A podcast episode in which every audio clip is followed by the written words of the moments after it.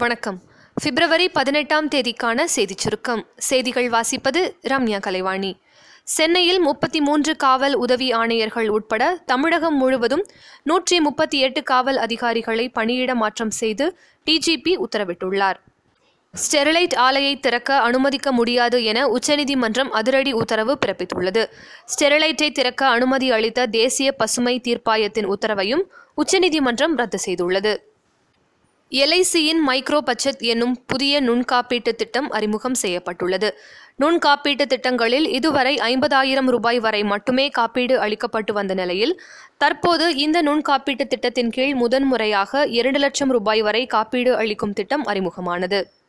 நாமக்கல் மாவட்டத்தில் விளைநிலங்களில் உயர் மின் கோபுரம் அமைக்கும் விவகாரத்தில் தற்போதுள்ள நிலையை நீட்டிக்க சென்னை உயர்நீதிமன்றம் உத்தரவிட்டுள்ளது.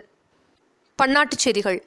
இந்தியாவுக்கான பாகிஸ்தான் தூதர் சொஹைல் முகமதுவை இஸ்லாமாபாத் அழைத்து அந்நாட்டு அரசு திடீர் ஆலோசனை மேற்கொண்டது. இந்தியா வந்த அர்ஜென்டினா அதிபர் மௌரிசியோ மாக்ரிக்கு குடியரசுத் தலைவர் மாளிகையில் சிறப்பான வரவேற்பு அளிக்கப்பட்டது. விளையாட்டுச் செய்திகள்.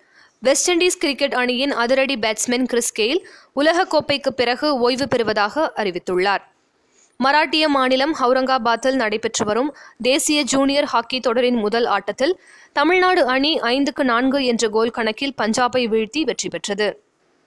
நியூசிலாந்து வங்காளதேசம் அணிகள் மோதிய இரண்டாவது ஒருநாள் போட்டியில் விதிமுறைகளை மீறியதற்காக பவுல்டுக்கு அபராதம் விதிக்கப்பட்டுள்ளது.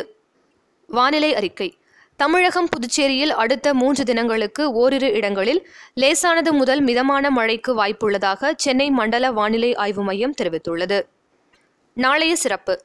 மாசி மகம் சத்ரபதி சிவாஜியின் பிறந்த தினம் தமிழ் தாத்தா ஊவே சாமிநாத ஐயரின் பிறந்த தினம் நிக்கோலாஸ் கோப்பர்னிக்கஸின் பிறந்த தினம் மற்றும் கோபாலகிருஷ்ண கோகலேவின் நினைவு தினம். இத்துடன் இன்றைய செய்தியறிக்கை நிறைவு பெறுகிறது. மீண்டும் நாளை சந்திப்போம்.